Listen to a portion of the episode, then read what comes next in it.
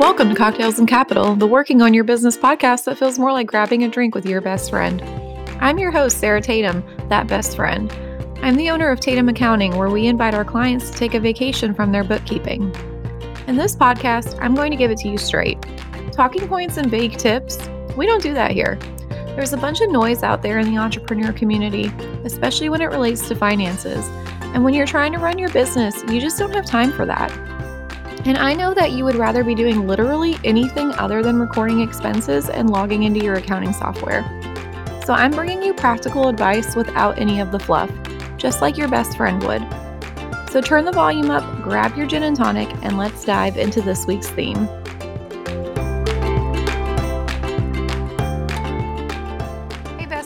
Welcome to episode four of Cocktails and Capital. Today we are going to talk about one of the most frequently asked questions that I got during this last filing season, and that is why am I paying so much in taxes? So you could go into your tax season with a sort of an idea of what you're going to end up owing. And when you get your return back, the balance could just be astronomical compared to what you had anticipated, right? And for some of us, we prepare for tax liability but you can only be so prepared and depending on your situation throughout the year your taxes could be more than you anticipate them being and you're underprepared or they could be less than you anticipated them being. And you could even get a refund which is always nice right? So today i want to talk about some of the reasons why you might be paying more in taxes than you expected some of the reasons why you could be paying less in taxes than expected especially if you own a small business and how you can better prepare for future tax payments, a couple of budgeting tips to save for your tax payments. And then the most important question of all if you are getting a refund, where on earth is your refund? A quick disclaimer before we get into today's episode if you feel that any of this information applies to you when you're listening today, please reach out to a tax planner, tax preparer in your area, or somebody that you trust to get tax advice from. This is a podcast for informational purposes. This is not tax advice being given to you on an individual level. If you would like more information about our tax preparation services or tax planning, please feel free to reach out via Instagram or email. But otherwise, let's get straight into today's episode and get started with some of the reasons why you might be paying more in taxes than you expected. So, in keeping with the theme of the first few episodes of Cocktails and Capital, I want to talk about some of the reasons why you might be experiencing a higher tax liability if you are still employed in the corporate world, and also some reasons why you might be experiencing a higher liability if you are venturing into self employed or you've already been self employed for quite some time. To start with the corporate side of things, one of the biggest reasons why people incur a larger tax liability is because of this really exciting thing called bonuses and raises. So, bonuses and raises are super exciting. Your boss comes up and you've done such good work for the year that you're going to get a $20,000 raise or a $10,000 bonus or $20,000 bonus, even. I've heard some people get $40,000 bonuses for the year. Personally, I never got such a large bonus in the corporate world, uh, but I believe that would be really, really nice. so, with that being said, the tax brackets for 2022 are pretty much the same as like 2021. And if you are a single tax filer, if you are making $80,000 a year, you are falling into the 22% tax bracket. What that means is that on federal income tax level, and you would see this on your W 2, you're going to pay roughly $13,000 in federal income tax um, on your W 2 and on payroll. If you get a $20,000 raise or $20,000 bonus, that will show up on your W 2. What that's going to do, though, is that is going to bump you up into the next tax bracket. It's going to bump you up into the 24% tax bracket. Now, I know you might be thinking that 22% and 24%, that is just a 2% difference. And Sarah, you're talking madness. Like, that's not that big of a deal. 2% is 2%.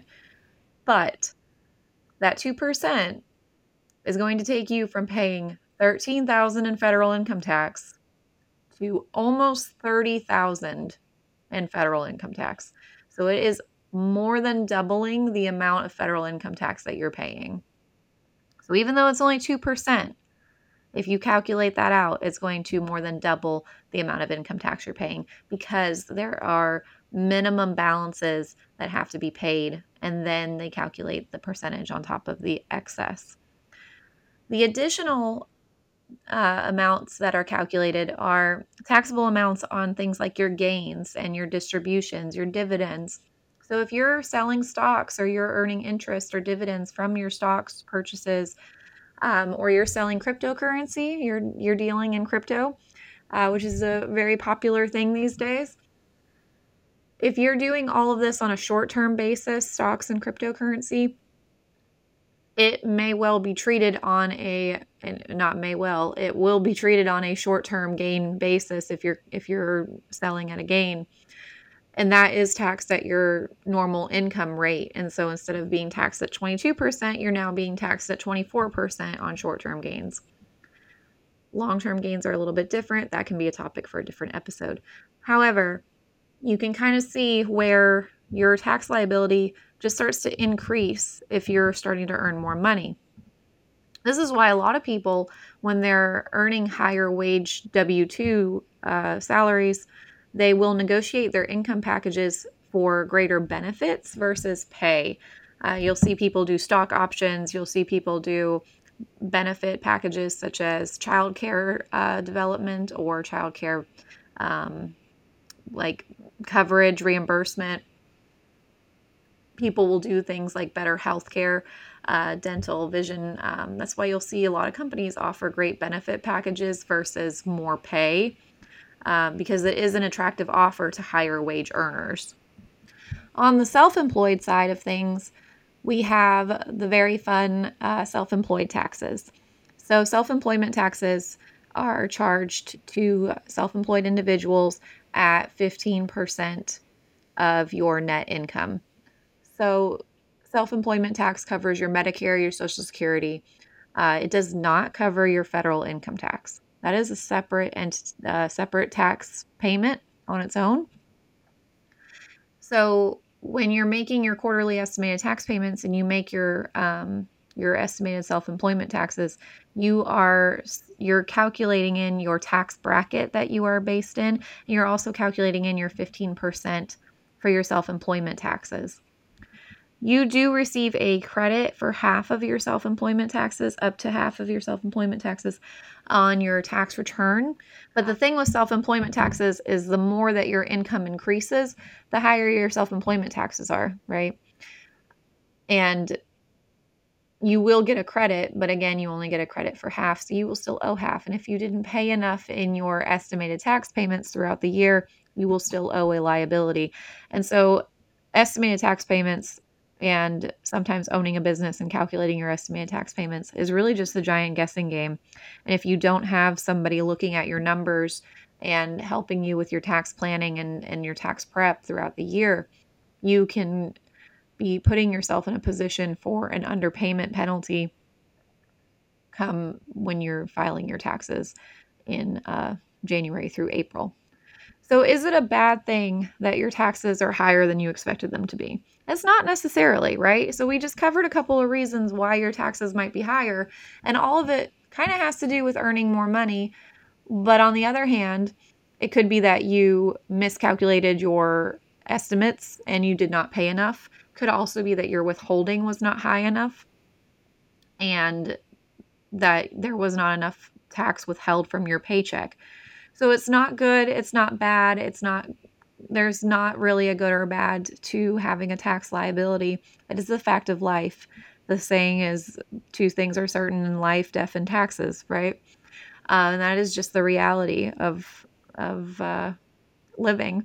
So it's not a bad thing. It's not a good thing. You just have to know how to calculate those estimated taxes, how to verify on your paychecks, pay stubs, that your withholding is matching up to what it should be so that when you do file your tax return, the ultimate goal is to kind of net to zero.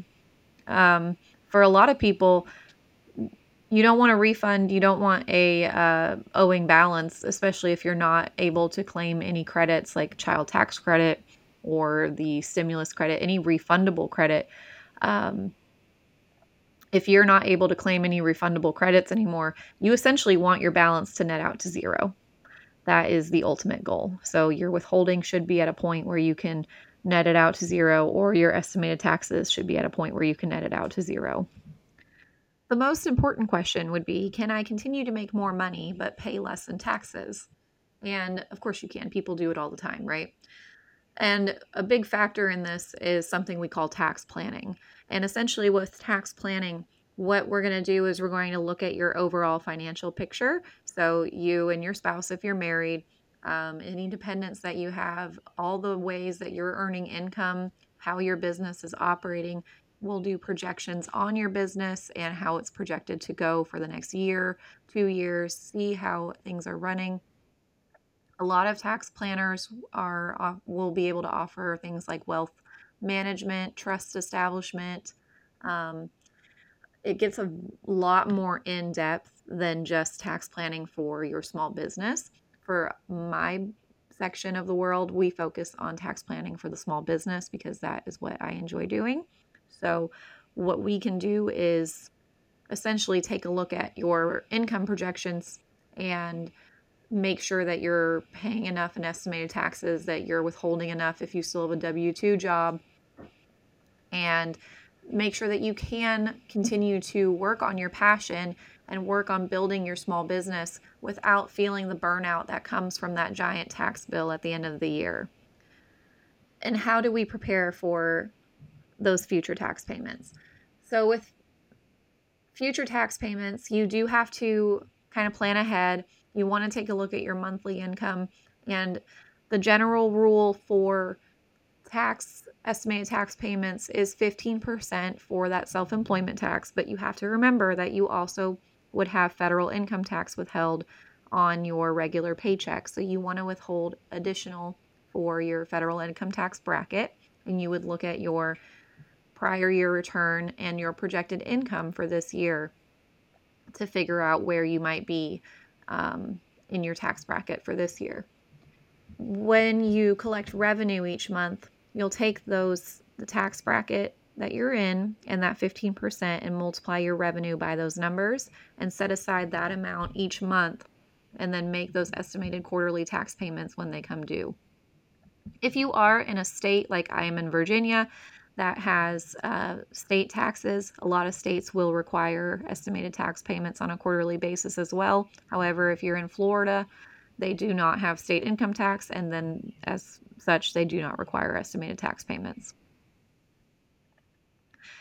And some budgeting tips you can use to save for tax payments aside from setting it aside monthly. A lot of people like to use profit first and that technique with the with money buckets um, and allocating funds on a 10th and 25th of the month schedule.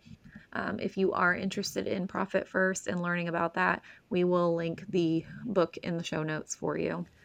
Okay, so let's say that you got through your tax return and the tax bill comes up and it's less than you expected. Let's talk about why. So, there's a couple of things that could be at play here. So, let's talk about some of the reasons.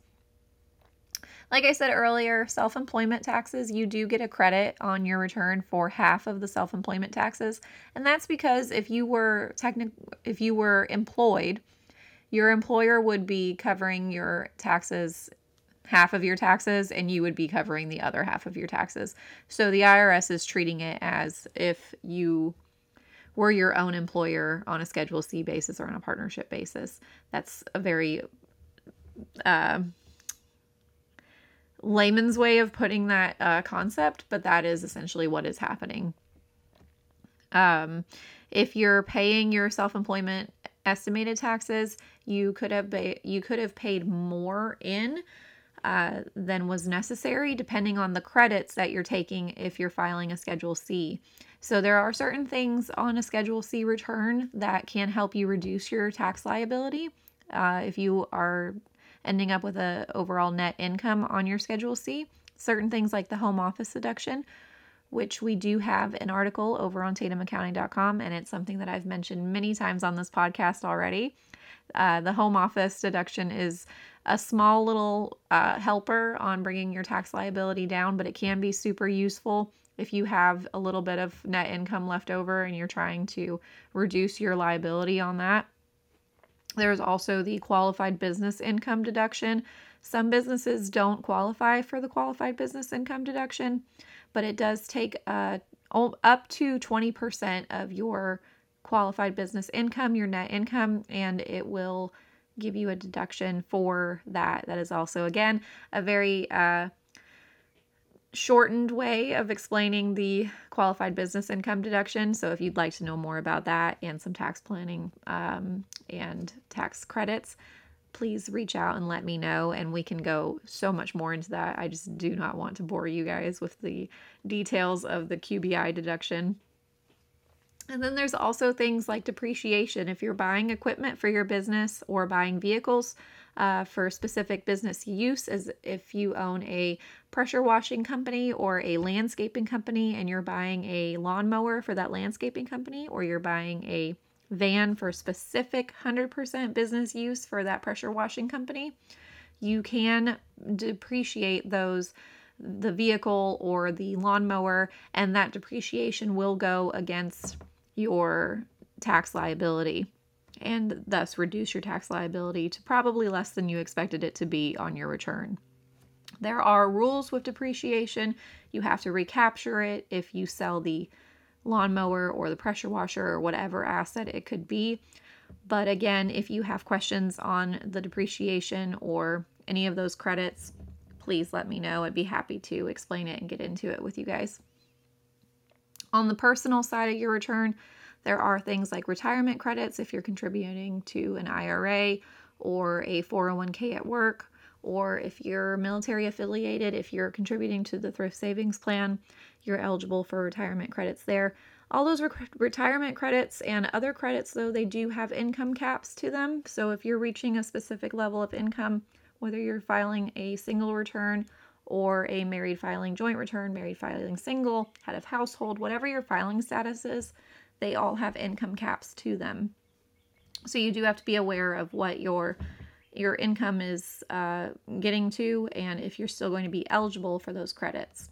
So again, things to reach out to your tax preparer about makes tax planning super super useful even if you don't think that you make enough money for needing tax planning or needing tax uh, preparer services during the year, you do. You really probably do. It's good to know where you stand on a tax liability scale um, and what you can do to reduce your overall tax liability. So it never hurts to reach out to a tax preparer and just figure out where you stand and what you can do to better your tax situation. Anyway, the other number one question that I got asked during this last tax season was where is my refund? So the the best thing to do when wondering where your refund is, because the IRS is still working at pretty much the slowest speed that they can, but staffing shortages and a very large backlog, and they are working through it. So, bless them for their efforts. Um, the best thing that you can do is go to irs.gov and click where is my refund and check the status of your return, check your refund. And do not request a paper check. A paper check will take forever to get to you. If you can do a direct deposit, and that will be the fastest way to get your money back from the IRS. Uh, paper check will take forever. Uh, if you have a tax liability owed, I would also do a direct debit with the IRS. Do not do a paper check that way either as it may just get lost in the mail and you might not get credit for payment. So, thank you guys so much for listening and bearing with me through my travels as we figure all this out with the podcast and recording. I really appreciate you guys and your support, and I will see you guys next Wednesday. Have a wonderful day. Thank you so much for listening. If you enjoyed today's episode, be sure to subscribe and follow Tatum Accounting on Instagram. You can also do us a huge favor by leaving a review. It's the best way to support us. Let's catch up next week, same time, same place.